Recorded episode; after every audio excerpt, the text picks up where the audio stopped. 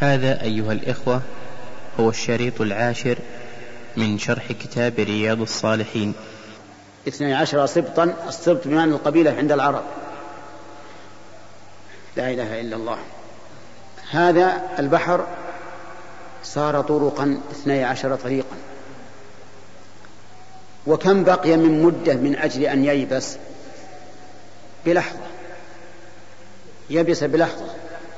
فاضرب لهم طريقا في البحر يبسا. لا تخاف دركا ولا تخشى.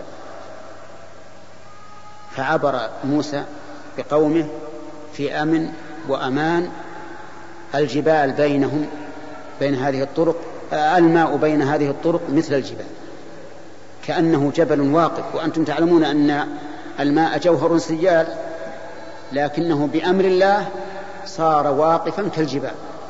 حتى إن بعض العلماء قال إن الله سبحانه وتعالى جعل في كل طود من هذه المياه جعل فيها فرجة حتى ينظر بنو إسرائيل بعضهم إلى بعض لئلا يظنوا أن أصحابهم قد هلكوا وغرقوا من أجل أن يطمئنوا.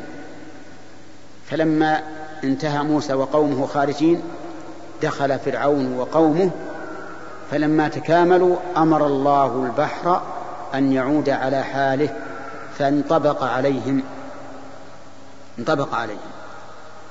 وكان بنو إسرائيل من شدة خوفهم من من فرعون وقع في نفوسهم أن فرعون لم يغرق. فأظهر الله جسد فرعون على سطح الماء. قال فاليوم ننجيك ببدنك لتكون لمن خلفك آية. حتى شاهدوه بأعينهم واطمأنوا أن الرجل قد هلك. فتأمل يا أخي هؤلاء الأمم الثلاث الذين هم في غاية الطغيان كيف أخذهم الله عز وجل وكان لهم بالمرصاد؟ وكيف أهلكوا بمثل ما يفتخرون به؟ فعاد قالوا من أشد منا قوة أهلكوا بماذا؟ بالريح لطيفة سهلة. قوم صالح أهلكوا بالرجفة والصيحة. فرعون أهلك بالماء بالغرق وكان يفتخر بالماء. يقول لقومه أليس لي ملك مصر؟ وهذه الأنهار تجري من تحتي أفلا تبصرون؟ أم أنا خير من هذا الذي هو مهين؟ يعني موسى. ولا يكاد يبين فلولا ألقي عليه أسورة من ذهب أو جاء معه الملائكة المقترين فأرقه الله تعالى بالماء. فهذه جمل جملة ما تشير إليه هذه الآية الكريمة إن ربك لبالمرصاد. واسمحوا لنا أن أطلنا عليكم لأن المقام يقتضي ذلك. والله أعلم. قال قال رحمه الله تعالى عن عمر بن الخطاب رضي الله عنه قال بينما نحن جلوس عند رسول الله صلى الله عليه وسلم ذات يوم إذ طلع علينا رجل شديد بياض الثياب شديد سواد الشعر. لا يرى عليه أثر السفر ولا يعرفه منا أحد. حتى جلس إلى النبي صلى الله عليه وسلم فأسند ركبتيه إلى ركبتيه ووضع كفيه على فخذيه وقال: يا محمد أخبرني عن الإسلام.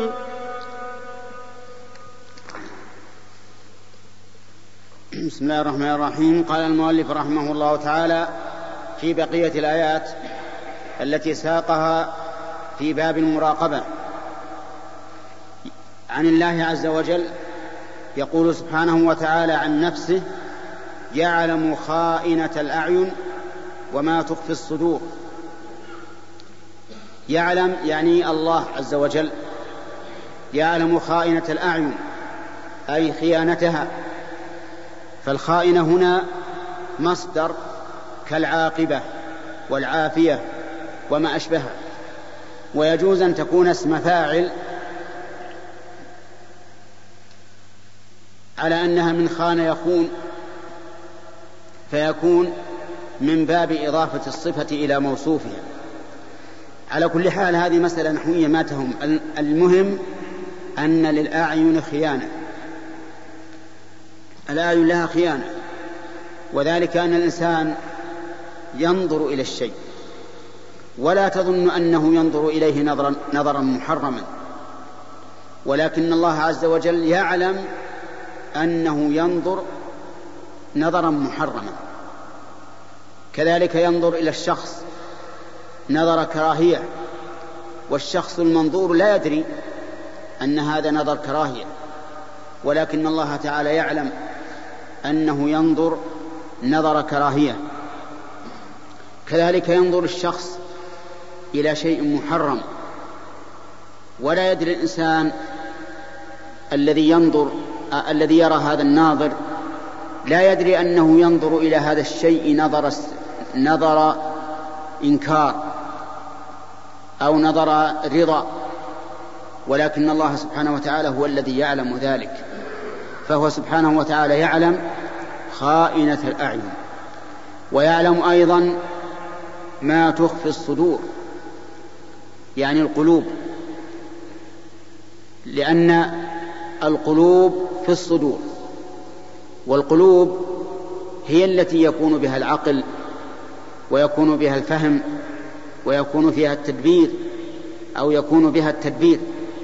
كما قال الله تبارك وتعالى أفلم يسيروا في الأرض فتكون لهم قلوب يعقلون بها فإنها لا تعمى الابصار ولكن تعمى القلوب التي في الصدور. سبحان الله. كأن هذه الآية يعني تنزل على حال الناس اليوم. بل حال الناس من قديم. يعني هل العقل في الدماغ أو العقل في القلب؟ هذه مسألة أشكلت على كثير من النظار الذين ينظرون إلى الأمور نظرة مادية لا يرجعون فيها إلى قول الله وقول رسوله صلى الله عليه وسلم. وإلا فالحقيقة أن الأمر فيها واضح أن العقل في القلب. وأن القلب في الصدر. أفلم يسيروا في الأرض؟ فتكون لهم قلوب يعقلون بها بهذه القلوب. فإنها لا تعمى الأبصار ولكن تعمى القلوب التي في الصدور ولم يقل القلوب التي في الأدمغة. قال التي في الصدور. فالأمر فيه واضح جدا أن العقل يكون في القلب. ويؤيد هذا قول النبي صلى الله عليه وسلم. ألا وإن في الجسد مضغة؟ إذا صلحت صلح الجسد كله وإذا فسدت فسد الجسد كله ألا وهي القلب. فما بالك بأمر شهد به كتاب الله؟ والله تعالى هو الخالق العالم بكل شيء. وشهدت به سنة الرسول صلى الله عليه وسلم. إن الواجب علينا إزاء ذلك أن نطرح كل قول يخالفه كتاب الله وسنة رسوله صلى الله عليه وسلم وأن نجعله تحت أقدامنا وأن لا نرفع به رأسا إذن القلب هو محل العقل ولا شك. ولكن الدماغ محل التصور محل التصور. يتصور الأشياء. ثم إذا تصورها وجهزها بعث بها إلى القلب ثم القلب يأمر أو ينهى. يعني كأنه على حسب ما, نعرف كأن الدماغ سكرتير. يجهز الأشياء ثم يدفعها إلى القلب ثم القلب يوجه يأمر أو ينهى. وهذا ليس بغريب. وفي أنفسكم أفلا تبصرون. في هذا الجسم أشياء غريبة يحار فيها تحار فيها العقول. ليس بغريب أن الله سبحانه وتعالى يجعل التصور في الرأس فيتصور الدماغ وينظم الأشياء حتى إذا لم يبقى إلا الأوامر أرسلها إلى القلب. ثم القلب يحرك يأمر أو ينهى لأن النبي عليه الصلاة والسلام قال إذا صلحت صلح الجسد. فلولا أن الأمر للقلب ما كان إذا صلح صلح الجسد. وإذا فسدت فسد الجسد كله. إذا فالقلوب هي محل العقل والتدبير للشخص. ولكن لا شك أن لها أن لها اتصالا بالدماغ. ولهذا إذا اختل الدماغ فسد التفكير وفسد العقل. فهذا مرتبط بهذا. لكن العقل المدبر في القلب والقلب في الصدر ولكن تعمل القلوب التي في الصدور. ثم ذكر المؤلف رحمه الله حديث عمر بن الخطاب. هذا الحديث العظيم الذي قال فيه النبي صلى الله عليه وسلم في آخره أتدرون من السائل؟ قالوا الله ورسوله أعلم. قال فإنه جبريل أتاكم يعلمكم دينكم. إذا ديننا في هذا الحديث. ديننا في هذا الحديث. لأنه مشتمل على كل الدين على الإسلام والإيمان والإحسان. قال عمر بن الخطاب رضي الله عنه بينما نحن جلوس عند رسول الله صلى الله عليه وسلم إذ طلع علينا رجل بينما هذه ظرف تدل على المفاجأة. ولهذا تأتي بعدها إذ المفيدة للمفاجأة. وكان الصحابة رضي الله عنهم يجلسون عند النبي صلى الله عليه وسلم كثيرا لأن النبي عليه الصلاة والسلام لا يغيب عن أصحابه أو أهله إما في البيت في شؤون بيته صلوات الله وسلامه عليه يحلب الشاة ويرقع الثوب ويخصف النعل وإما مع أصحابه في المسجد وإما ذاهبا إلى عيادة مريض أو زيارة أو زيارة قريب أو غير ذلك. من الأمور التي لا يمضي منها لحظة إلا وهو في طاعة الله عليه الصلاة والسلام. قد حفظ الوقت. ليس مثلنا نضيع الأوقات. والغريب أن أغلى شيء عند الإنسان هو الوقت وهو أرخص شيء عند الإنسان. حتى إذا جاء أحدهم الموت قال رب ارجعون. ليش؟ لعلي أعمل صالحا فيما تركت حتى لا يضيع علي الوقت. ما يقول لعلي أتمتع في المال أتمتع بالزوجة أتمتع في المركوب أتمتع في, القصر في القصور؟ لا. لعلي أعمل صالحا فيما تركت. مضى علي الوقت ما استفدت منه. هذا أغلى شيء لكن هو أرخص شيء عندنا الآن. نمضي أوقات كثيرة بغير فائدة. بل أحيانا أوقات نمضي أوقات كثيرة فيما يضر. فيما يضر. ولست أتحدث عن رجل واحد معين لكن أتحدث عن عموم المسلمين اليوم. مع الأسف الشديد أنهم في سهو ولهو وغفلة. ليسوا جادين في أمور دينهم. أكثرهم في غفلة في ترف. ينظرون ما يترفون به أبدانهم وإن أتلفوا أديانهم. فالرسول عليه الصلاة والسلام دائما في المصالح الخاصة والعامة عليه الصلاة والسلام. فبينما الصحابة عنده جلوس؟ إذ طلع عليهم رجل شديد بياض الثياب شديد سواد الشعر لا يرى عليه أثر السفر ولا يعرفه منا أحد. هذا غريب. ليس مسافرا حتى نقول إنه غريب عن البلد ولا يعرف فنقول إنه من أهل البلد فهو تعجبوا منه. ثم هذا الرجل الذي جاء رجل نظيف. شديد بياض الثياب. شديد سواد الشعر شاب. لا يرى عليه أثر السفر لأن المسافر ولا سيما في ذلك الوقت يكون أشعث وأغبر على الإبل أو على الأقدام والأرض غير المزفلته كلها غبار.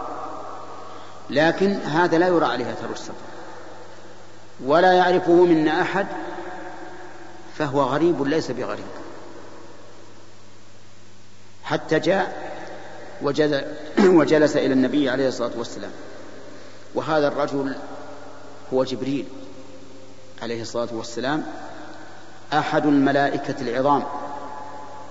بل هو أفضل الملائكة فيما نعلم لشرف عمله لأنه يقوم بحمل الوحي من الله إلى الرسل عليهم الصلاة والسلام وموكل بالوحي. فهو ملك عظيم. رآه النبي صلى الله عليه وسلم على صورته التي خلق عليها مرتين مرة في الأرض ومرة في السماء. مرة في الأرض وهو في غار حراء. رآه وله ستمائة جناح ستمائة جناح. قد سد الأفق. كل الأفق مسدود أمام الرسول عليه الصلاة والسلام. لا يرى السماء من فوق. لأن هذا الملك قد سد الأفق لأن له ستمائة جناح سبحان الله. لأن الله يقول في الملائكة جاعل الملائكة رسلا أولي أجنحة. لهم أجنحة يطيرون بها طيرانا سريعا. والمرة الثانية عند سدرة المنتهى. قال الله تبارك وتعالى إن هو إلا وحي يوحى علمه شديد القوى ذو مرة فاستوى وهو بالأفق الأعلى ثم دنا فتدلى فكان قاب قوسين أو أدنى. هذا في الأرض. دنا جبريل من فوق فتدلى قرب إلى محمد صلى الله عليه وسلم فأوحى إلى عبده أوحى إلى الرسول عليه الصلاة والسلام ما أوحاه من, من وحي الله الذي حمله إياه. أما الثانية فقال ولقد رآه نزلة أخرى عند سدرة المنتهى. فهذا جبريل ولكن الله سبحانه وتعالى قد جعل لهم قدرة على أن يتشكلوا بغير أشكالهم الأصلية. فها هو قد جاء بصورة هذا الرجل ويأتي إن شاء الله بقية الكلام على هذا. في سياق حديث جبريل حتى جلس إلى النبي صلى الله عليه وسلم فأسند ركبتيه إلى ركبتيه. ووضع كفيه على فخذيه وقال يا محمد أخبرني عن الإسلام. فقال رسول الله صلى الله عليه وسلم الإسلام أن تشهد أن لا إله إلا الله وأن محمدا رسول الله وأن محمدا رسول الله وتقيم الصلاة وتؤتي الزكاة وتصوم رمضان. وتحج البيت إن استطعت إليه سبيلا. قال.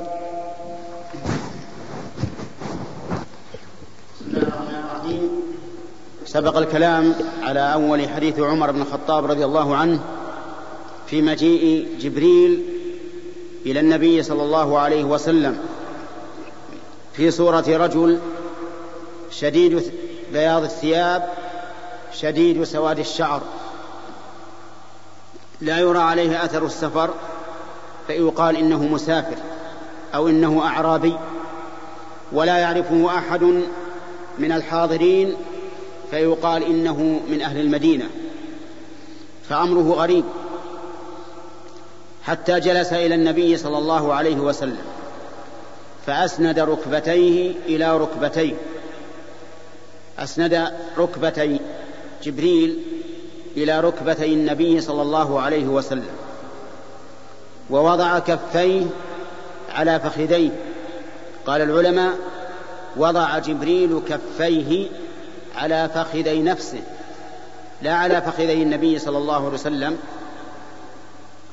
وذلك من كمال الأدب في جلسة المتعلم أمام المعلم إنه يجلس بأدب واستعداد لما يسمع واستماع لما يقال.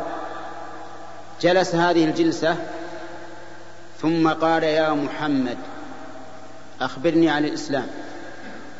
ولم يقل يا رسول الله أخبرني صنيع البادية الأعراب. لأن البادية الأعراب إذا جاء الأعرابي إلى النبي عليه الصلاة والسلام يقول يا محمد. أما الذين سمعوا أدب الله عز وجل لهم فإنهم لا يقولون يا محمد وإنما يقولون يا رسول الله. لأن الله تعالى قال في كتابه لا تجعلوا دعاء الرسول بينكم كدعاء بعضكم بعضا وهذا يشمل دعاءه عند النداء باسمه ويشمل دعاءه إذا أمر. أو نهى. فلا نجعل أمره كأمر الناس إن شئنا امتثلنا وإن شئنا تركنا. ولا نجعل نهيه كنهي الناس إن شئنا تركنا وإن شئنا فعلنا. كذلك عندما ندعوه لا ندعوه كدعاء بعضنا بعضا. فنقول يا فلان يا فلان مثل ما تنادي صاحبك. تقول يا عبد الله يا علي يا خالد يا بكر. وإنما تقول يا رسول الله. لكن الأعراب لبعدهم عن العلم وجهل أكثرهم إذا جاءوا يا محمد. قال أخبرني عن الإسلام. يعني ما هو الإسلام؟ فقال النبي صلى الله عليه وسلم أن تشهد أن لا إله إلا الله وأن محمدا رسول الله. هذا واحد. تشهد بلسانك نطقا وبقلبك إقرارا. أن لا إله إلا الله يعني لا معبود حق إلا الله سبحانه وتعالى. وألوهية الله فرع عن ربوبيته لأن من تأله الله فقد أقر بالربوبية.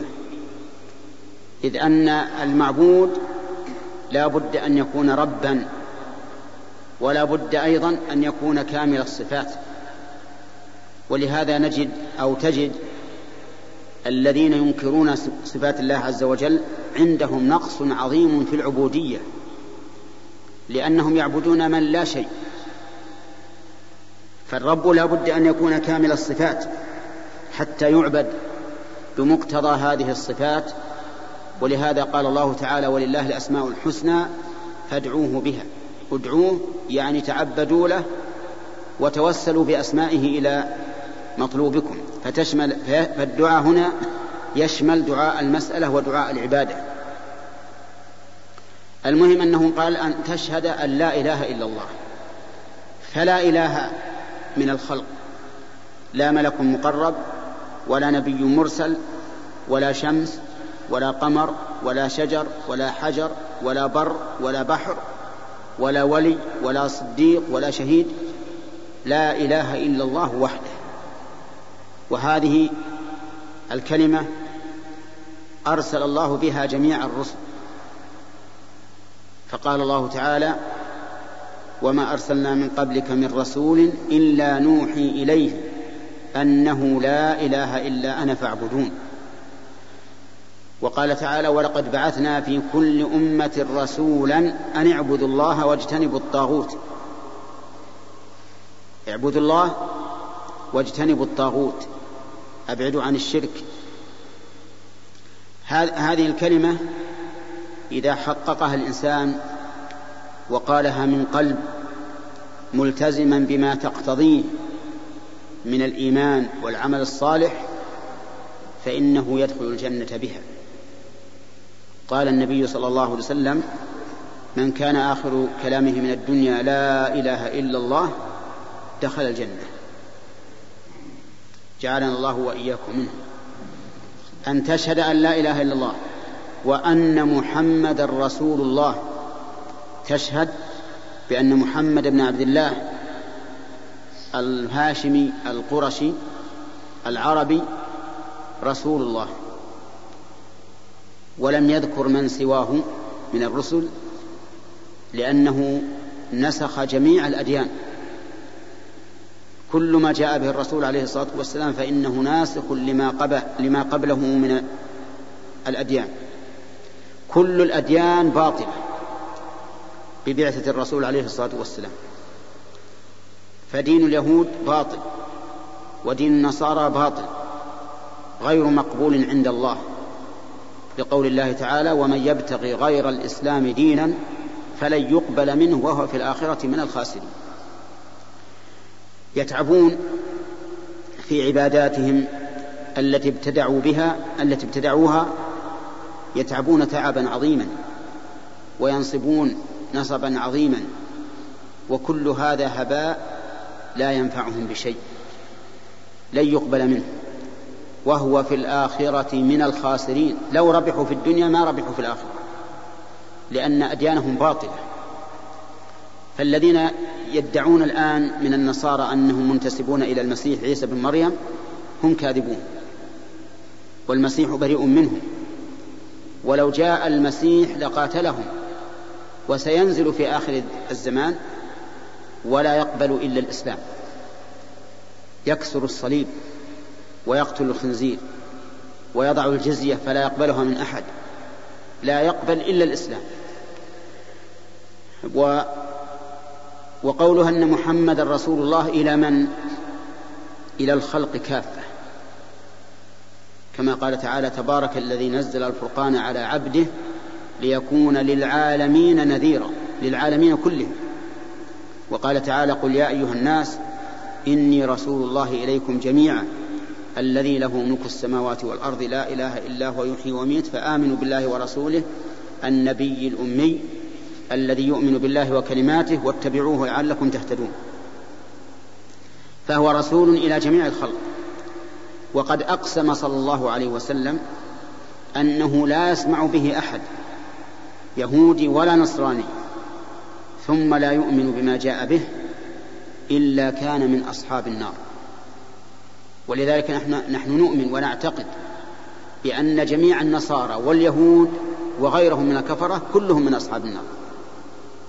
لأن هذا شهادة النبي عليه الصلاة والسلام. والجنة حرام عليهم لأنهم كفرة. كفرة أعداء لله ولرسله أعداء لإبراهيم ولنوح ولمحمد ولموسى ولعيسى ولجميع الرسل. ليسوا على شيء.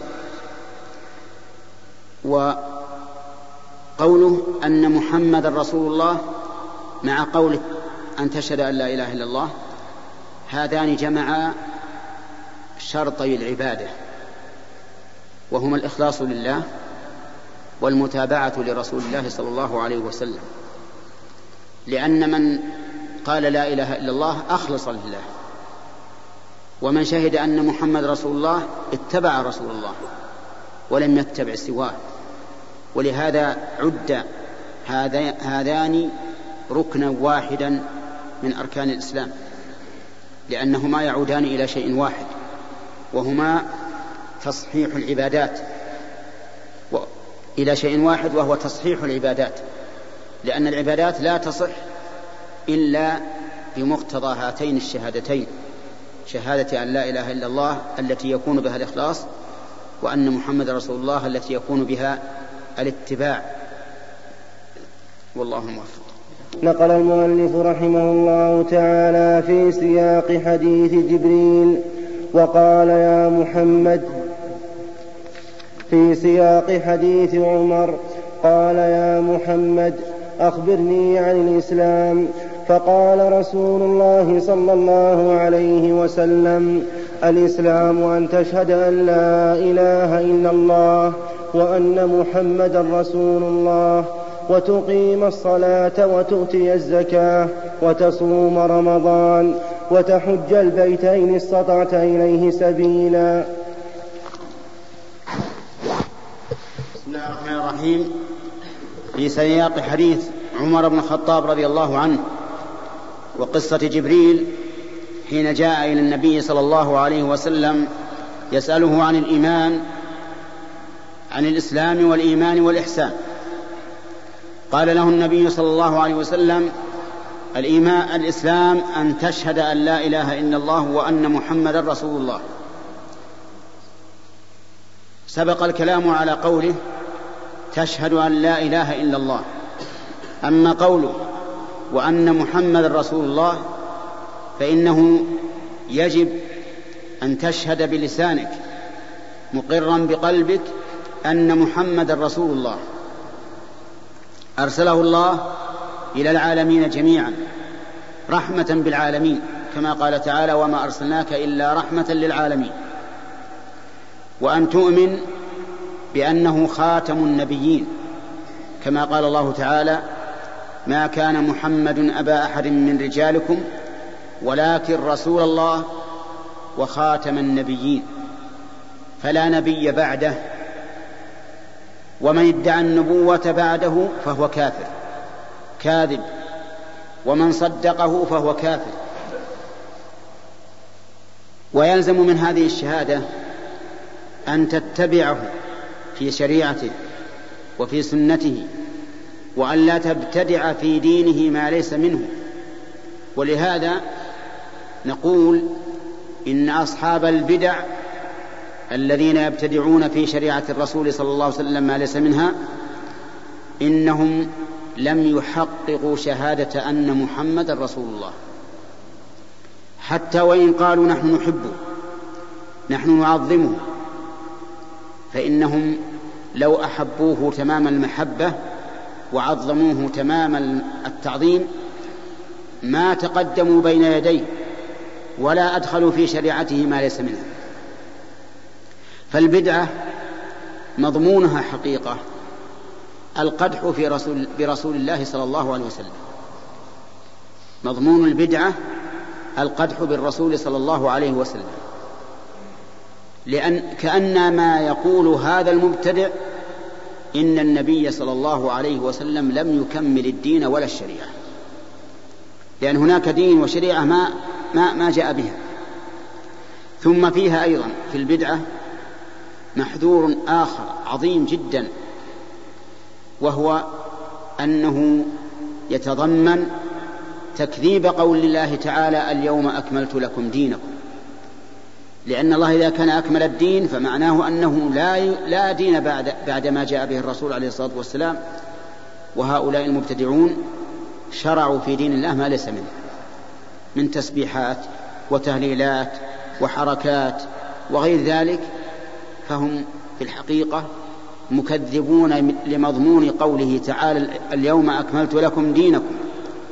وكذلك قادحون برسول الله صلى الله عليه وسلم متهمون إياه بأنه لم يكمل الشريعة للبشر وحاشاه من ذلك. من تمام شهادة أن محمد رسول الله أن تصدقه فيما أخبر به تصدقه فيما أخبر به. كل ما صح عنه وجب عليك أن تصدق به وأن لا تعارض هذا بعقلك وتقديراتك وتصوراتك لأنك لو لم تؤمن إلا بما صدق به عقلك لم تكن مؤمنا حقيقة بل متبعا لهواك لا آخذا بهداك. الإنسان الذي يؤمن بالرسول عليه الصلاة والسلام حقا يقول فيما صح عنه من الأخبار سمعنا وآمنا وصدقنا. أما أن يقول كيف يكون كذا كيف يكون كذا فهذا غير مؤمن. غير مؤمن حقيقة. ولذلك يخشى على أولئك القوم الذين يحكمون عقولهم فيما أخبر به الرسول عليه الصلاة والسلام.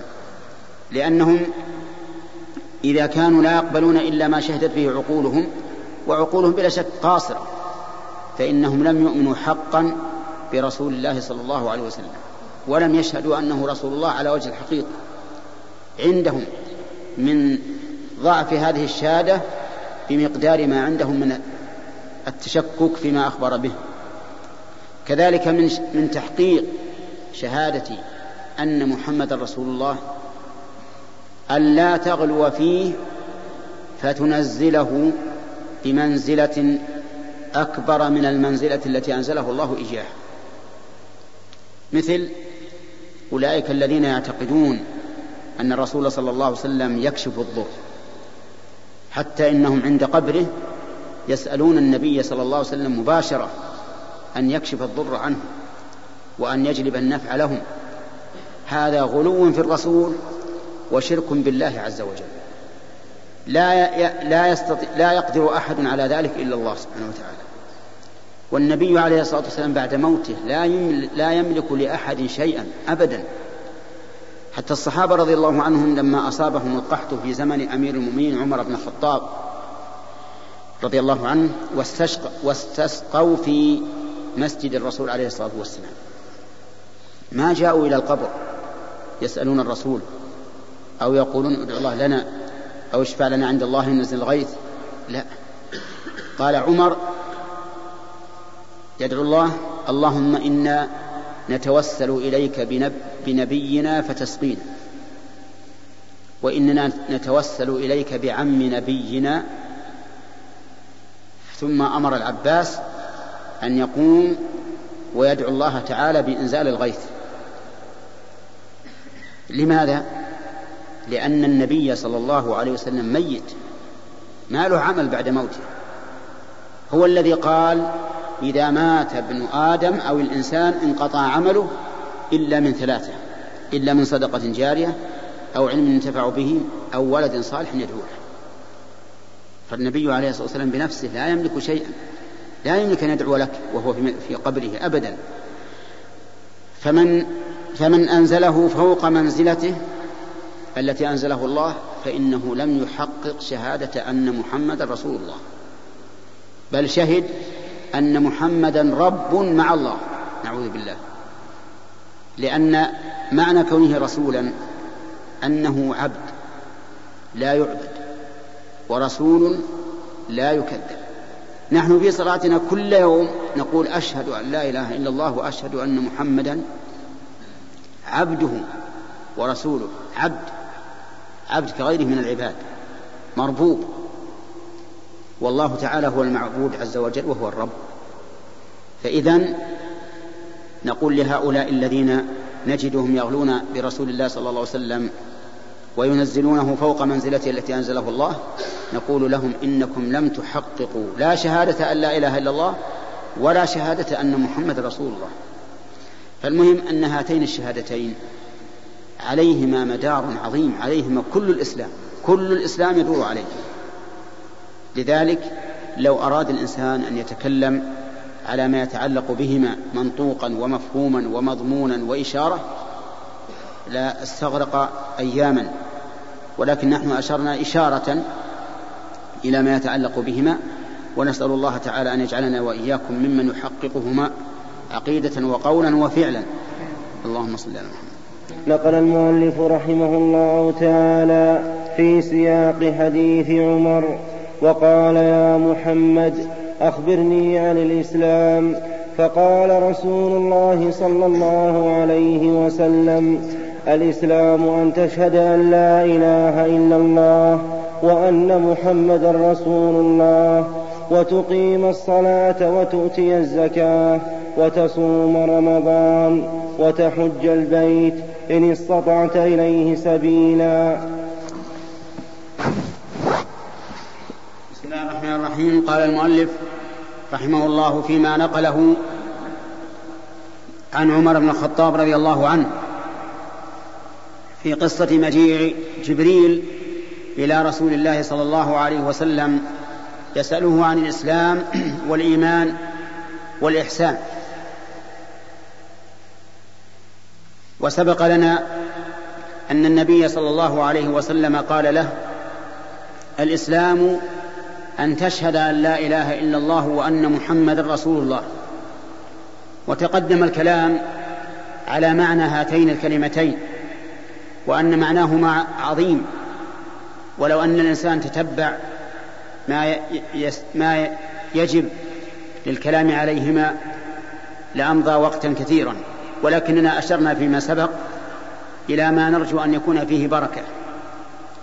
أما الركن الثاني فهو إقام الصلاة. الصلاة سميت صلاة لأنها صلة بين العبد وبين الله.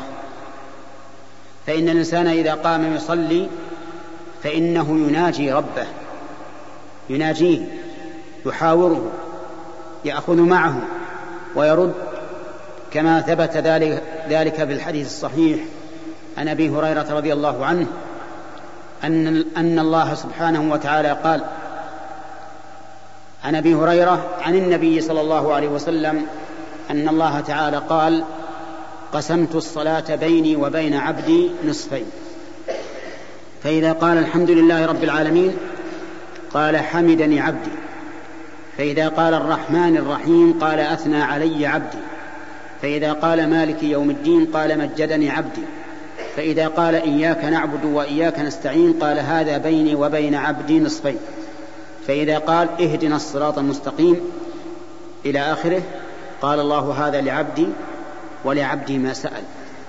فتأمل أخذ وإعطاء محاورة مناجاة بين الإنسان وبين ربه.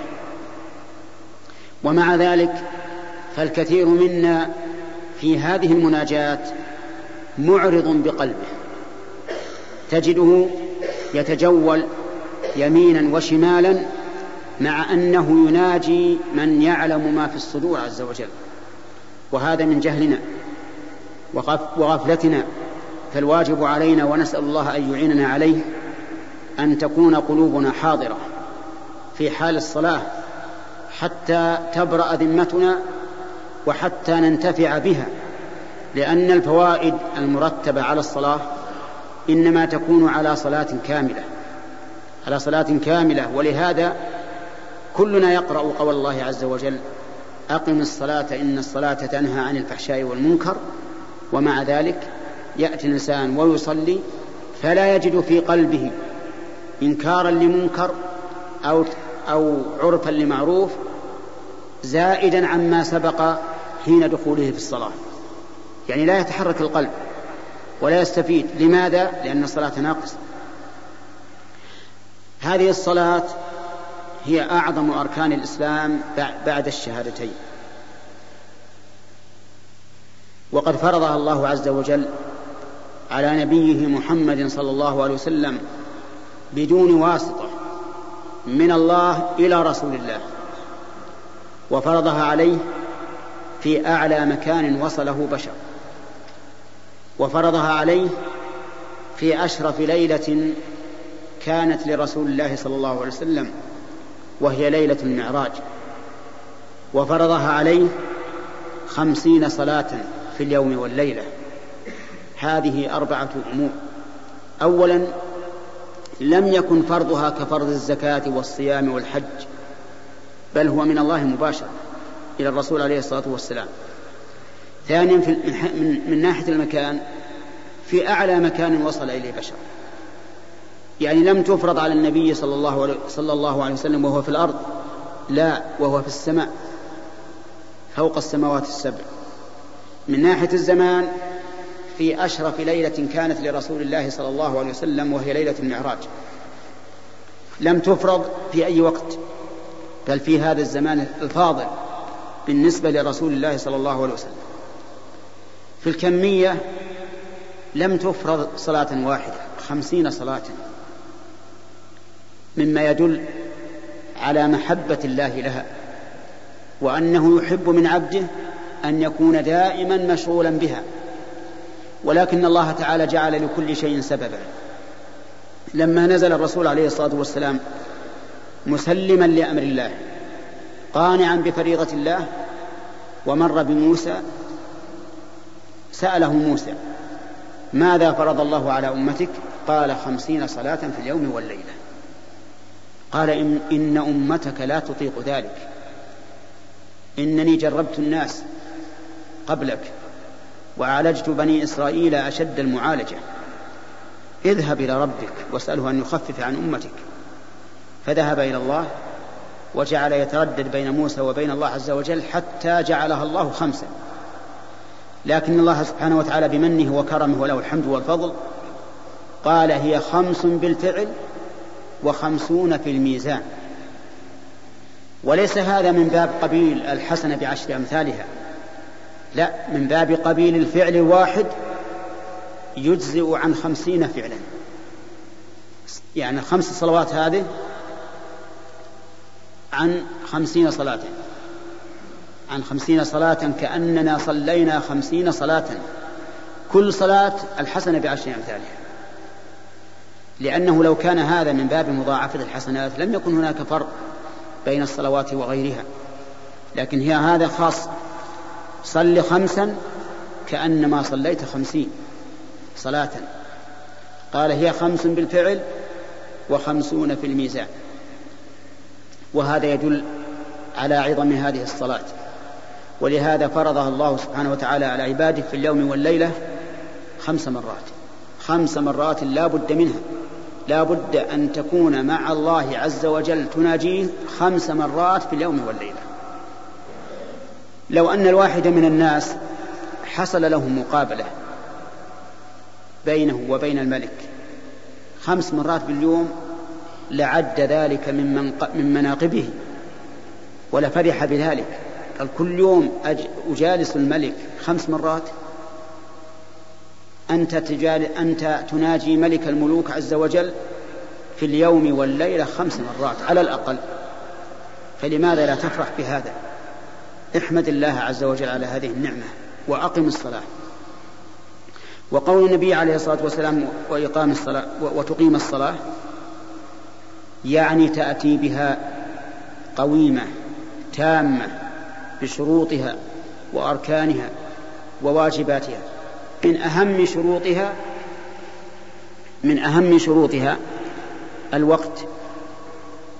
لقول الله تعالى إن الصلاة كانت على المؤمنين كتابا موقوتا.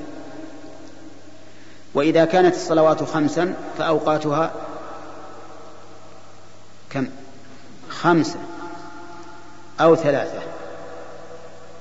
خمسة لغير أهل الأعذار وثلاثة لأهل الأعذار الذين يجوز لهم الجمع. فالظهر والعصر يكون وقتاهما وقتا واحدا إذا جاز الجمع والمغرب والعشاء يكون وقتاه وقتاهما وقتا واحدا إذا جاز الجمع. هذان وقتان والفجر وقت واحد. ولهذا فصلها الله عز وجل في كتابه. قال أقم الصلاة لدلوك الشمس إلى غسق الليل. ثم قال وقرآن الفجر. ولم يقل لدلوك الشمس إلى طلوع الشمس. قال إلى غسق الليل. وغسق الليل متى يكون؟ يكون عند منتصفه. لأن أشد ما يكون ظلمة في الليل منتصف الليل. لأن منتصف الليل هو أبعد ما تكون الشمس عن النقطة التي فيها هذا المنتصف. ولهذا كان القول الراجح أن الأوقات خمسة كما يلي. الفجر من طلوع الفجر الثاني وهو البياض المعترض في الأفق إلى أن تطلع الشمس.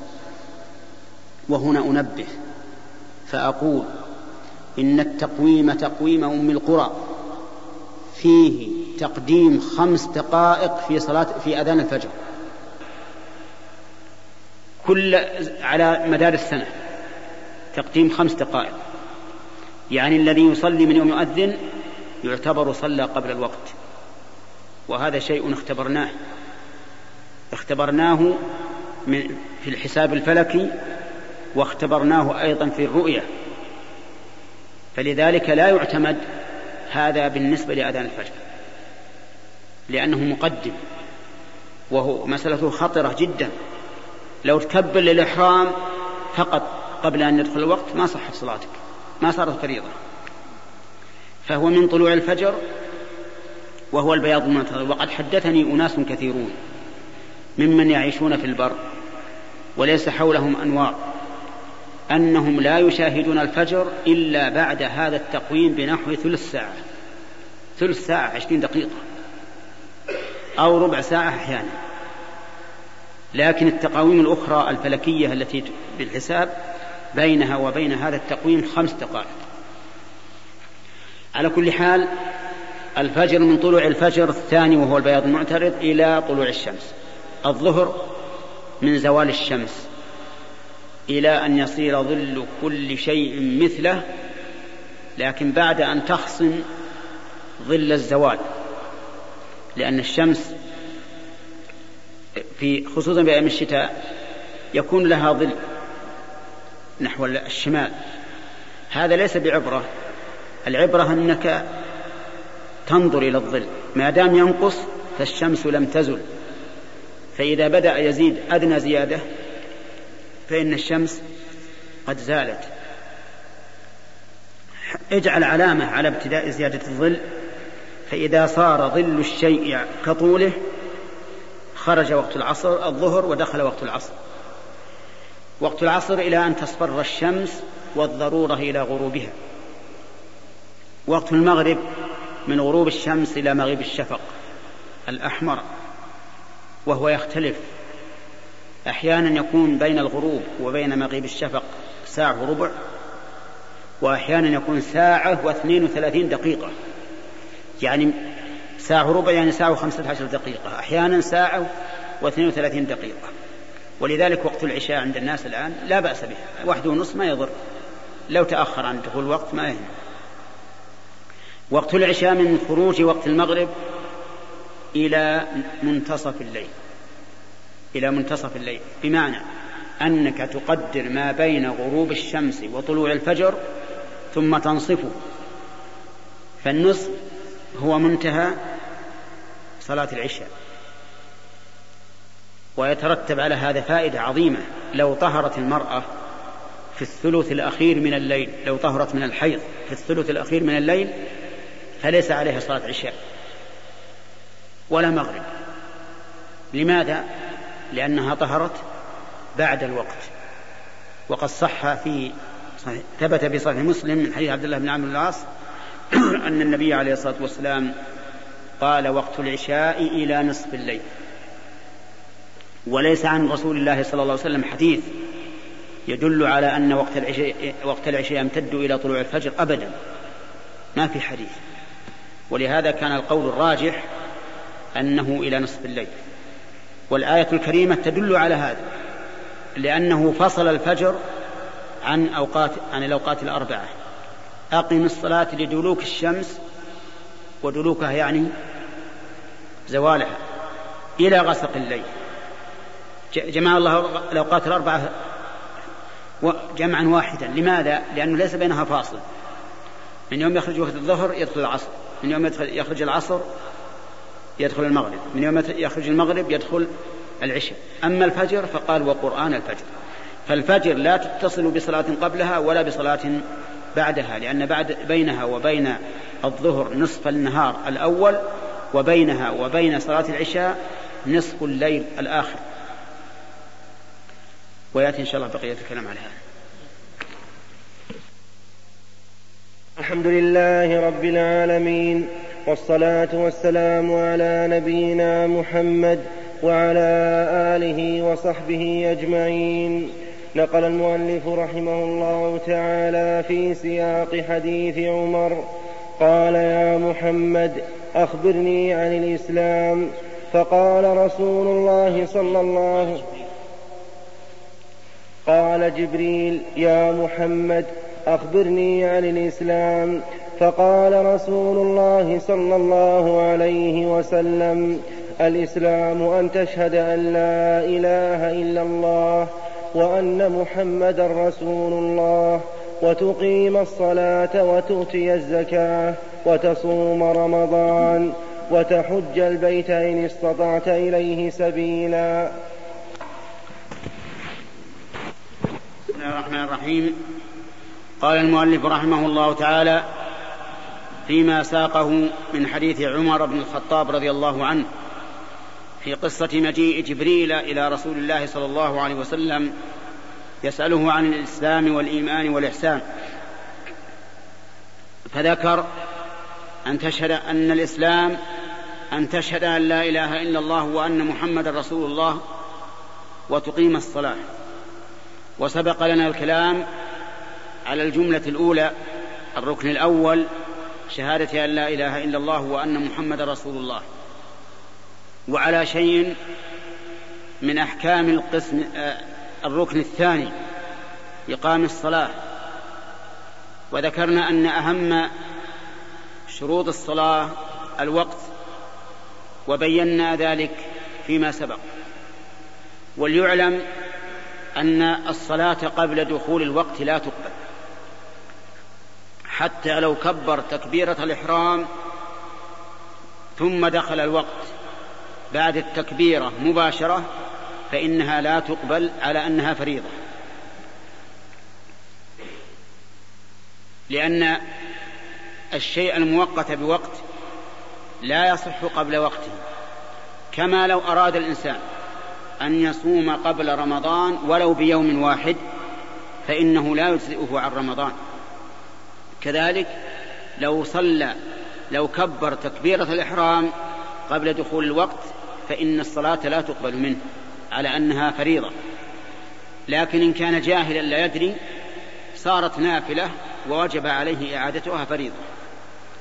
أما إذا صلاها بعد الوقت إذا صلاها بعد الوقت فلا يخلو من حالين إما أن يكون معذورا بجهل أو نسيان أو نوم فهذا تقبل منه. الجهل مثل أن لا يعرف أن الوقت قد دخل وقد خرج فهذا لا لا شيء عليه. متى علم؟ فإنه يصلي الصلاة وتقبل منه لأنه معذور. والنسيان مثل أن يكون الإنسان اشتغل بشغل عظيم أشغله وألهاه حتى خرج الوقت فإن هذا يصليها ولو بعد خروج الوقت. والنوم كذلك لو أن شخصا نام على أنه سيقوم عند الأذان ولكن صار نومه ثقيلا فلم يسمع الأذان ولم يسمع المنبه الذي وضعه عند رأسه حتى خرج الوقت فإنه يصلي إذا استيقظ. لقول النبي عليه الصلاة والسلام من نام عن صلاة أو نسيها فليصلها إذا ذكرها؟ لا كفارة لها إلا ذلك. أما الحال الثانية فهي أن يؤخر الصلاة عن وقتها عمدا بدون عذر. فاختلف فاتفق العلماء اتفق العلماء على أنه آثم وعاص لله ورسوله. وقال بعض العلماء إنه يكفر بذلك كفرا مخرجا عن الملة. نسأل الله العافية. فالعلماء متفقون على أنه إذا أخر الصلاة عن وقتها بلا عذر فإنه آثم عاص لكن منهم من قال إنه يكفر ولكن الجمهور وهو الصحيح أنه لا يكفر. ولكن اختلفوا فيما لو صلاها في هذه الحال.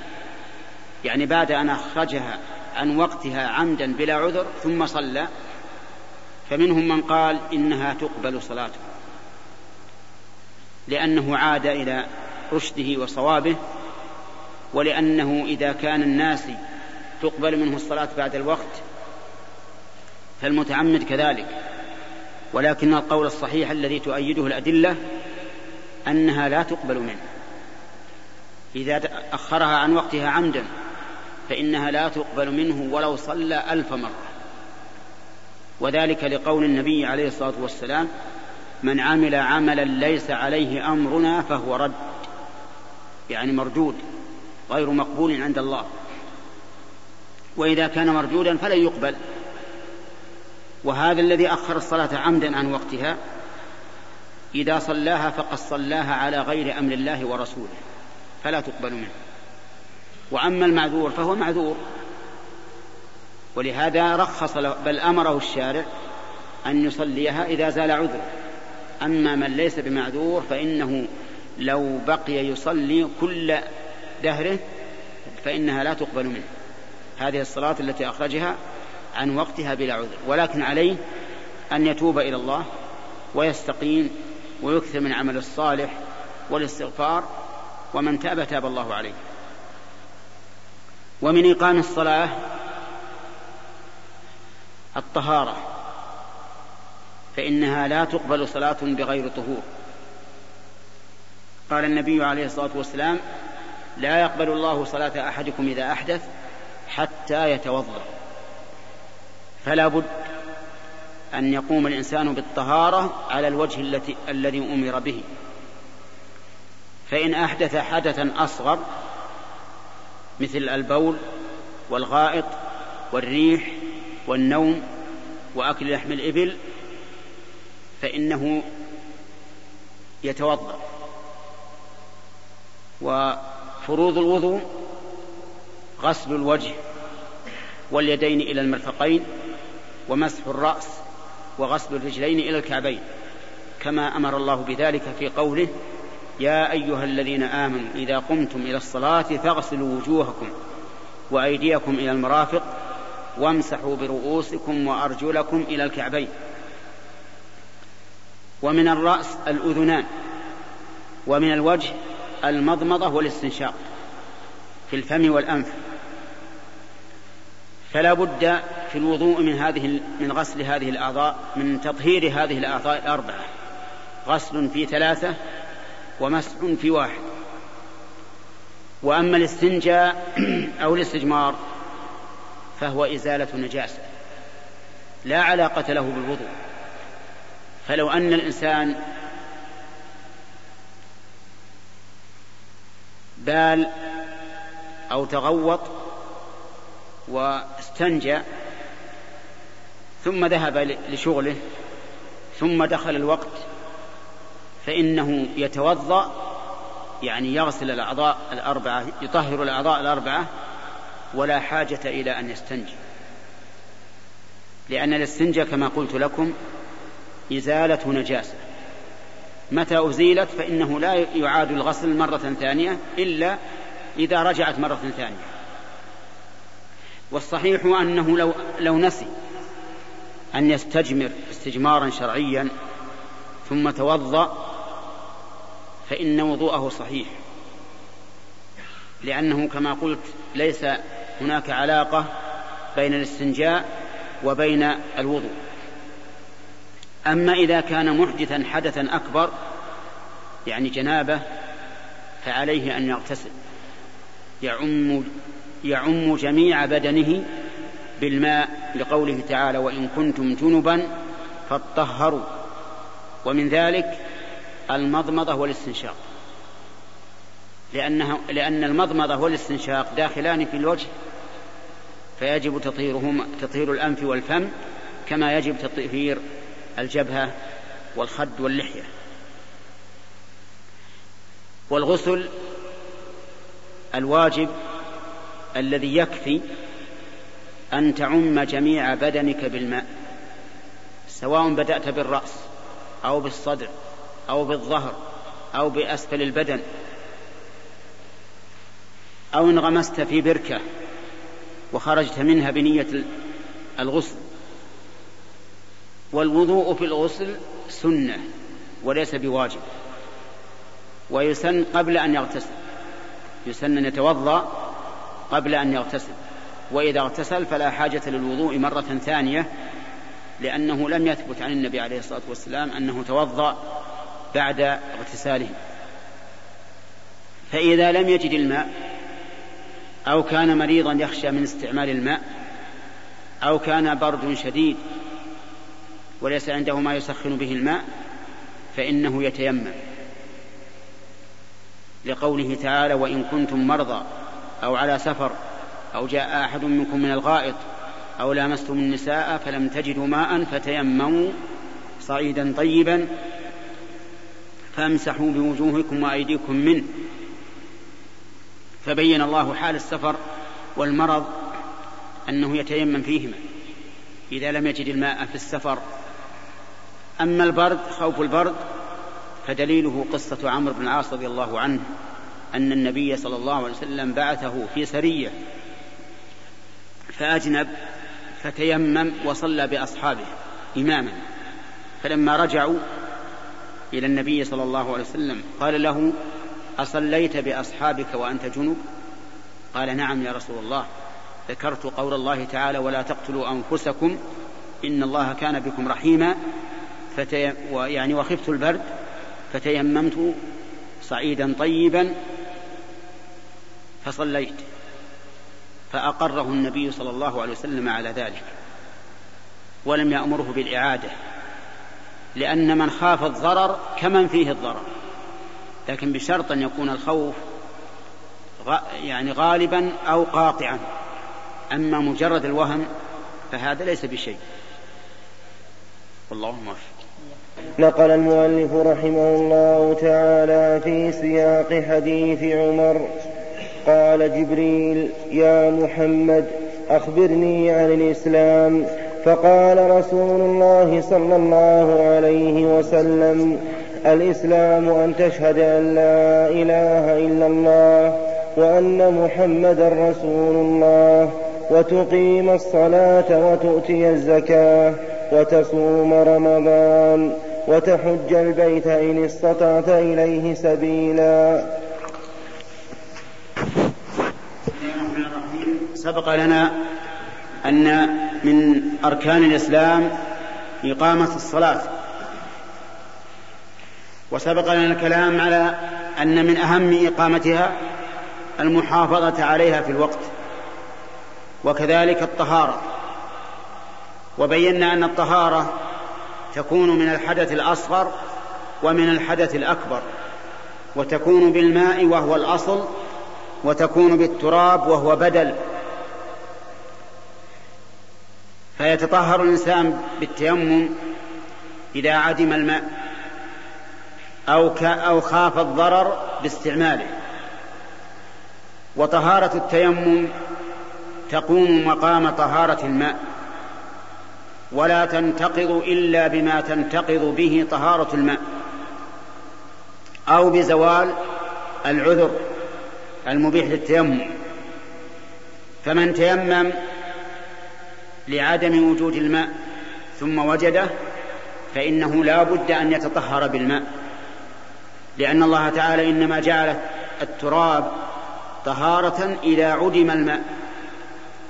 وفي الحديث الذي أخرجه أهل السنن عن أبي هريرة عن النبي صلى الله عليه وسلم أنه قال الصعيد الطيب وضوء المسلم أو قال طهور المسلم وإن لم يجد الماء عشر سنين فإذا وجده فليتق الله وليمسه بشرته وفي صحيح البخاري في حديث عمران بن حصين الطويل في قصة الرجل الذي اعتزل فلم يصل مع النبي صلى الله عليه وسلم فسأله فقال ما منعك أن تصلي معي؟ معنا؟ قال أصابتني جنابة ولا ماء فقال عليك بالصعيد فإنه يكفيك. ثم حضر الماء فأعطى النبي صلى الله عليه وسلم هذا الرجل ماء وقال أفرغه على نفسك. يعني اغتسل به. فدل هذا على أنه إذا وجد الماء بطل التيمم. وهذا ولله الحمد قاعدة حتى عند العامة. يقولون إذا حضر الماء بطل التيمم. أما إذا لم يحضر الماء ولم يزل العذر فإنه يقوم مقام طهارة الماء. ولا ولا يبطل بخروج الوقت. فلو تيمم الإنسان وهو مسافر وليس عنده ماء لو تيمم لصلاة الظهر وبقي لم يحدث إلى العشاء فإنه لا لا يلزمه إعادة التيمم لأن التيمم لا يبطل بخروج الوقت فإنه طهارة شرعية كما قال الله تعالى في القرآن الكريم فامسحوا بوجوهكم وأيديكم منه ما يريد الله ليجعل عليكم من حرج ولكن يريد ليطهركم. فبين الله أن طهارة التيمم طهارة وقال النبي صلى الله عليه وسلم جعلت لي الأرض مسجدا وطهورا طهورا بفتح الطاء أي أنها تطهر. فأيما رجل من أمتي أدركته الصلاة فليصلي. وفي حديث آخر فعنده مسجده وطهور يعني فليتطهر وليصلي. هذا من من الأشياء المهمة في إقامة الصلاة. المحافظة على الطهارة. واعلم أن من المحافظة على الطهارة إزالة النجاسة من ثوبك وبدنك ومصلاك الذي تصلي عليه. فلا بد من الطهارة في هذه المواضع الثلاث البدن والثوب والمصلى. ودليل هذا أن النبي صلى الله عليه وسلم أمر النساء اللاتي يصلين في ثيابهن وهن يحضن بهذه الثياب أن تزيل المرأة الدم الذي أصابها من الحيض من ثوبها. تحكه بظفرها ثم تقرصه بين بأنملتيها الإبهام والسبابة ثم تغسله. ولما صلى ذات يوم بأصحابه وعليه نعاله خلع عليه. فخلع الناس نعالهم. فلما سلم سألهم لماذا خلعوا نعالهم؟ قالوا رأيناك خلعت نعليك فخلعنا نعالنا. فقال إن جبريل أتاني فأخبرني أن فيه ما قذرا. فدل هذا على أنه لا بد من اجتناب النجاسة في الملبوس. أما المكان فإن دليل ذلك أن أعرابيا جاء فبال في طائفة المسجد أي في طرف منه مسجد النبي صلى الله عليه وسلم. لكنه أعرابي بدوي والأعراب في الغالب عليهم الجهل فصاح به الناس. زجروه. ولكن الرسول صلى الله عليه وسلم بحكمته نهاهم. اتركوه. فلما قضى بوله دعاه النبي صلى الله عليه وسلم وقال له إن هذه المساجد لا يصلح فيها شيء من الأذى أو القدر إنما هي للصلاة والتسبيح وقراءة القرآن أو كما قال صلى الله عليه وسلم. فقال الأعرابي اللهم ارحمني ومحمدا ولا ترحم معنا احدا لأن الصحابة زجروه وأما النبي عليه الصلاة والسلام فكلمه بلطف فظن أن الرحمة ضيقة لا تتسع للجميع. قال اللهم ارحمني ومحمدا ولا ترحم معنا أحدا. ويذكر أن الرسول صلى الله عليه وسلم قال له لقد تحجرت واسعا يا أخ العرب. لقد تحجرت واسعا يا أخ العرب. وأمر النبي صلى الله عليه وسلم أن يصب على البول ذنوب من ماء يعني مثل الدلو لتطهر الأرض. وأما طهارة البدن فقد ثبت في الصحيحين من حديث عبد الله بن عباس رضي الله عنهما أن النبي صلى الله عليه وسلم مر بقبرين فقال إنهما ليعذبان وما يعذبان في كبير. أما أحدهما فكان لا يستبرئ من البول أو لا يستنزه من البول أو لا يستتر من البول. وأما الآخر فكان يمشي بالنميمة بين الناس والعياذ بالله. فدل هذا على أنه لا بد من التنزه من البول. وهكذا بقية النجاسات. ولكن لو فرض أن الإنسان في البر وتنجس ثوبه وليس معه ما يغسله به فهل يتيمم من أجل صلاته في هذا الثوب؟ لا لا يتيمم. وكذلك لو أصابت بدنه نجاسة رجله أو يده أو ساقه أو ذراعه أصابه نجاسة وهو في البر وليس عنده ماء يغسله وأراد أن يصلي فهل يتيمم؟ لا لا يتيمم لأن التيمم إنما هو في طهارة الحدث فقط. أما النجاسة فلا يتيمم لها لأن النجاسة عين قذرة تطهيرها بإزالتها. إن أمكن فذاك وإن لم يمكن تبقى حتى يمكن إزالتها والله أعلم.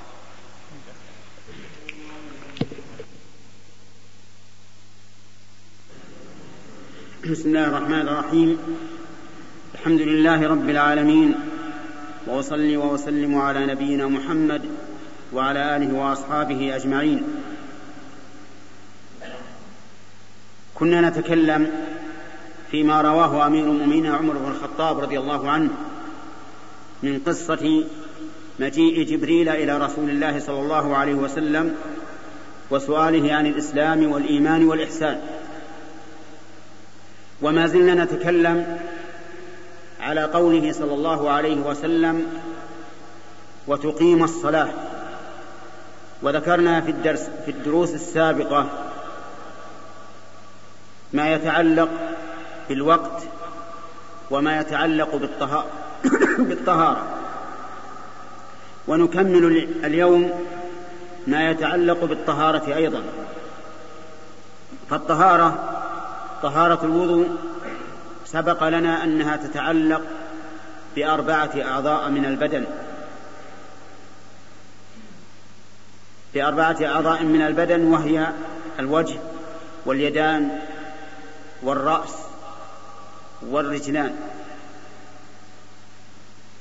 فأما الوجه فيغسل وأما اليدان فتغسلان وأما الرأس فيمسح وأما الرجلان فتغسلان أو تمسحان. أما الوجه فلا يمكن أن يمسح إلا إذا كان هناك جبيرة يعني لزقة على جرح أو ما أشبه ذلك. فلو أن الإنسان تغطى غطى وجهه بشيء من سموم شمس أو غيره فإنه لا يمسح عليه. يزيل الغطاء ويغسل الوجه إلا إذا كان هناك ضرورة فإنه يمسح ما غطى به وجهه على سبيل البدل بدلا عن الغسل. وأما اليدان فكذلك لا تمسحان لا بد من غسلهما إلا إذا كان هناك ضرورة مثل أن يكون فيهما حساسية يضرها الماء وجعل عليهما لفافة أو لبس قفازين من أجل أن لا يأتيهما الماء فلا بأس أن يمسح. مسح جبيرة للضرورة. وأما الرأس فيمسح. وطهارته أخف من غيره. ولهذا لو كان المرأة على رأسها حن ملبد عليه أو لبد المحرم رأسه في حال إحرامه كما فعل النبي عليه الصلاة والسلام فإنه يمسح على هذا الملبد ولا حاجة إلى أن يقشعه. أما الرجلان فتغسلان وتمسحان. ولهذا جاء القرآن الكريم على وجهين في قراءة قوله تعالى وأرجلكم. ففي قراءة وأرجلكم وفي قراءة وأرجلكم. أما قراءة وأرجلكم فهي عطفا على قوله تعالى امسحوا برؤوسكم وأرجلكم. أي وامسحوا بأرجلكم. وأما النص وأرجلكم فهي عطفا على قوله تعالى اغسلوا وجوهكم. يعني واغسلوا أرجلكم. ولكن متى تمسح الرجل؟ تمسح الرجل إذا لبس الإنسان عليها جوارب أو خفين. الجوارب ما كان من القطن أو الصوف أو نحو والخفان ما كان من الجلد أو شبهه يمسح عليهما لكن بشروط أربعة. بشروط أربعة. الأول الطهارة أي طهارة الخفين أو أو أو الجوربين. فلو كان من جلد نجس فإنه لا يصح المسح عليهما. لأن النجس خبيث لا يتطهر مهما مسحته مهما غسلته. أما إذا كانتا متنجستين فمن المعلوم أن الإنسان لا يصلي فيهما. فلا يمسح عليهما. الشرط الثاني أن يلبسهما على طهارة على طهارة بالماء. فإن لبسهما على تيمم فإنه لا يمسح عليهما. يعني مثلا لو أن شخصا مسافرا لبس الجوارب على طهارة تيمم ثم قدم البلد فإنه لا يمسح عليهما لأنه لبسهما على طهارة تيمم وطهارة التيمم إنما تتعلق بالوجه وال والكفين. لا علاقة لها بالرجلين. وعلى هذا فيكون هذا الشرط مأخوذا من قول النبي صلى الله عليه وسلم للمغيرة بن شعبة إني أدخلتهما طاهرتين. الشرط الثالث أن يكون في الحدث الأصغر يعني في الوضوء. أما الغسل فلا تمسح عليه فلا تمسح فيه الخفان ولا الجوارح بل لا بد من خلعهما وغسل الرجل. لو كان على الإنسان جنابة لا يمكن أن يمسح على خفيه. والشرط الرابع أن يكون في المدة المحددة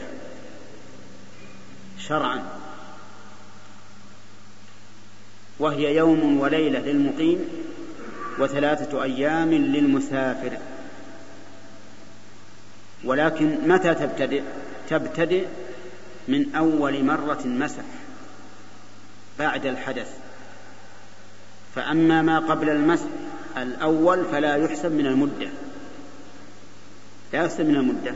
فلو فرض أن شخصا لبس على طهارة في صباح اليوم الثلاثاء وبقي إلى أن صلى العشاء في طهارته. ثم نام في ليلة الأربعاء. ولما قام لصلاة الفجر مسح. فيوم الثلاثاء لا يحسب عليه لأنه قبل المسح. يحسب عليه من فجر يوم الأربعاء. من فجر يوم الأربعاء لأن حديث علي بن أبي طالب رضي الله عنه قال يمسح المقيم يوما وليلة. وقال صفوان بن عسال أمرنا رسول الله صلى الله عليه وسلم أن نمسح خفافنا ثلاثة أيام بلياليهن إذا كنا سفرا. أن نمسح فالعبرة بالمسح لا باللبس ولا بالحدث بعد اللبس. العبرة بالمسح يتم المقيم يوما وليلة أربعا وعشرين ساعة. والمسافر يتم ثلاثة أيام أي اثنتين وسبعين ساعة. فإن, فإن مسح الإنسان وهو مقيم وسافر قبل أن تتم المدة فإنه يتمم مسح مسافر ثلاثة أيام. مثلا لو لبس اليوم لصلاة الفجر ومسح لصلاة الظهر ثم سافر بعد الظهر فإنه يتمم ثلاثة أيام يمسح ثلاثة أيام. ولو كان بالعكس مسح وهو مسافر ثم أقام فإنه يتمم مسح مقيم. يتمم مسح مقيم لأن العبرة بالنهاية لا بالبداية. العبرة في, المد... في السفر أو الإقامة بالبداية لا بالنهاية. نعم العبرة بالنهاية لا بالبداية. العبرة بالنهاية لا بالبداية. وهذا هو الذي رجع إليه الإمام أحمد رحمه الله. كان بالأول يقول إن الإنسان إذا مسح مقيما ثم سافر أتم مسح مقيم. ولكنه رجع عن هذه الرواية عن هذا القول رجع عن هذا القول وقال إنه يتم مسح مسافر.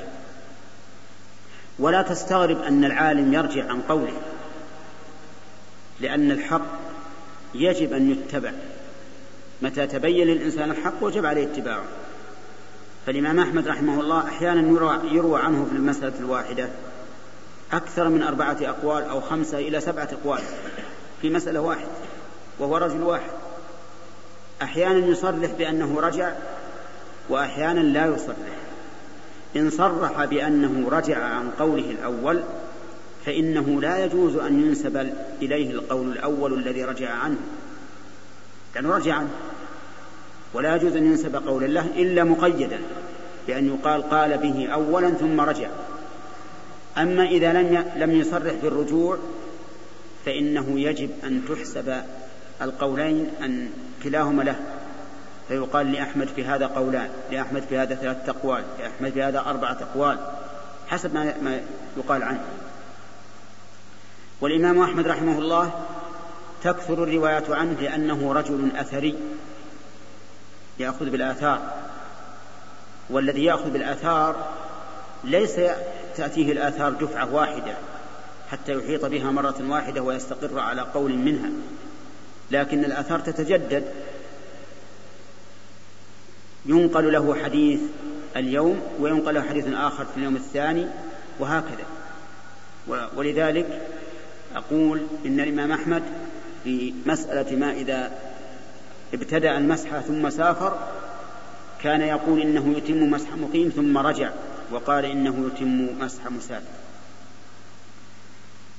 واعلم أن الإنسان إذا ثمت المدة وهو على طهارة فإنه لا تنتقض طهارته. لكن لو انتقضت فلا بد من خلع القدم ومسح الرأس ولا بد من خلع الخفين إذا أراد الوضوء وغسل القدمين. لكن مجرد تمام المدة لا ينقض الوضوء. كذلك أيضا إذا خلعهما بعد المسح وهو على طهارة فإنها لا تنتقض طهارته. بل يبقى على طهارته. فإذا أراد أن يتوضأ فلا بد من أن يغسل قدميه بعد أن نزع. والقاعدة في هذا من أجل لا تشتبه أنه متى نزع الممسوح فإنه لا يعاد ليمسح بل لا بد من غسل الرجل ثم إعادته إذا أراد الوضوء. والله موفق. سبحان الله وحده لا شريك له له الملك وله الحمد وهو على كل شيء قدير. اللهم لا مانع لما اعطيت ولا معطي لما اعطيت ولا الجد منك الجد. بسم الله الرحمن الرحيم.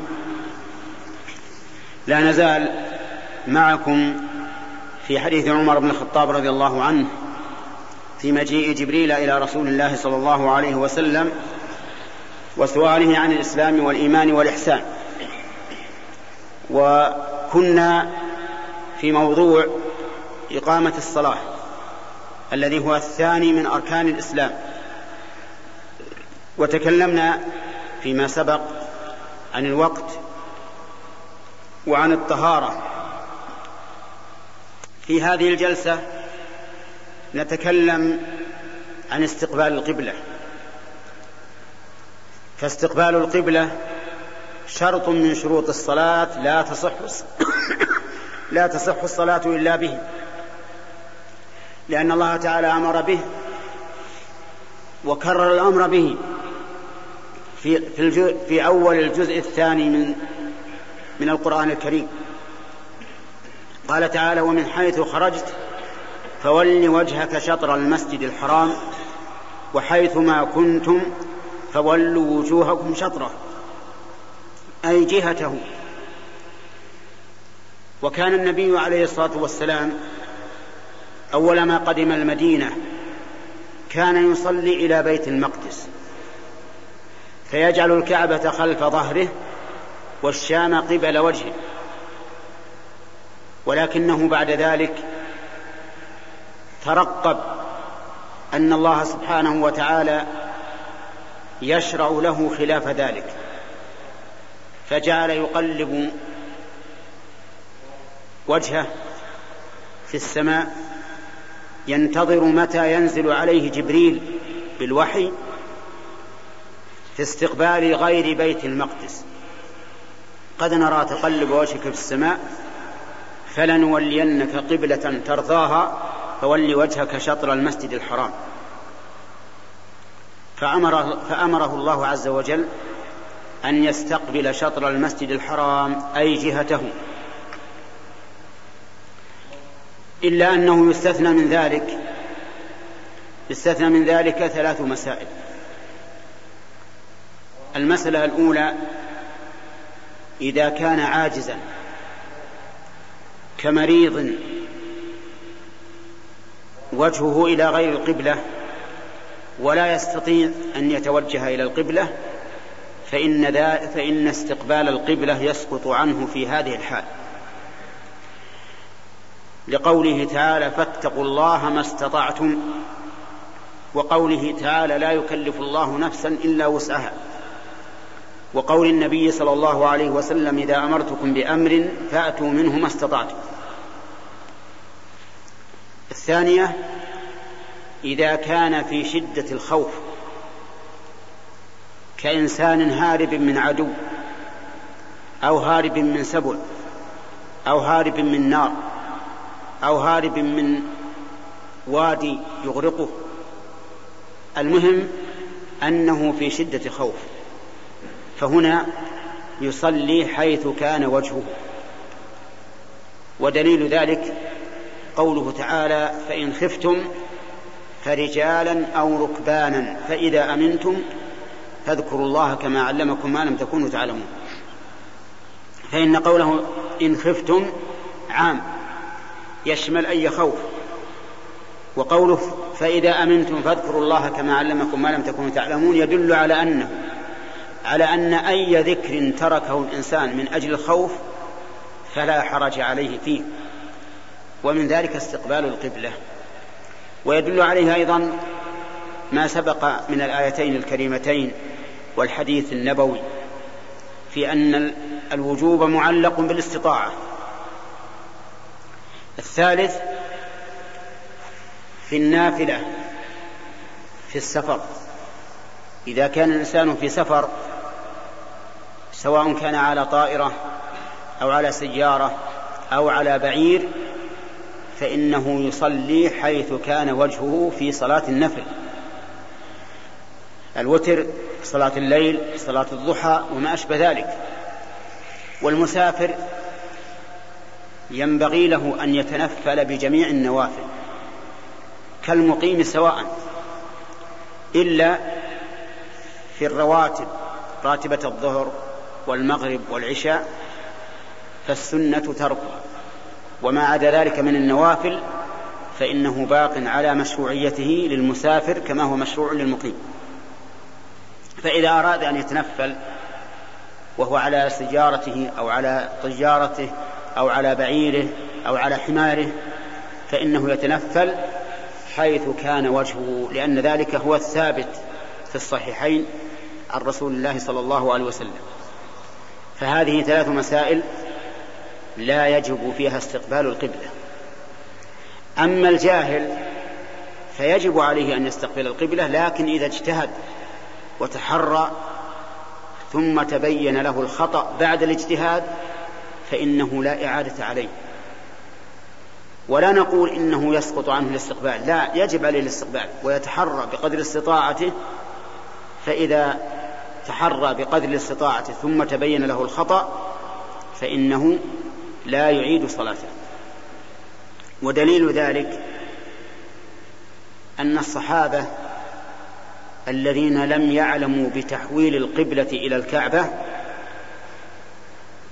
كانوا يصلون ذات يوم صلاة الفجر في مسجد قباء. فجاءهم رجل فقال إن النبي صلى الله عليه وسلم أنزل عليه قرآن وأمر أن يستقبل القبلة الكعبة. فاستقبلوا فاستقبلوها. فاستداروا. استداروا بعد أن كانت الكعبة وراءهم جعلوها أمامهم. استداروا وبقوا في صلاتهم.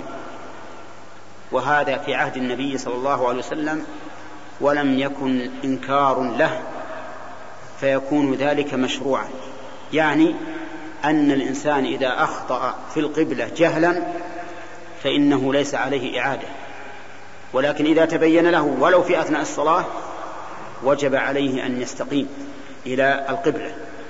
فلو فرض أن شخصا شرع يصلي إلى غير القبلة يظن أنها القبلة. فجاءه إنسان فقال إن القبلة على يمينك ويسارك وجب عليه أن يستدير على اليمين أو على اليسار ولا يلزمه أن يستأنف الصلاة لأن أولها كان عن اجتهاد وعن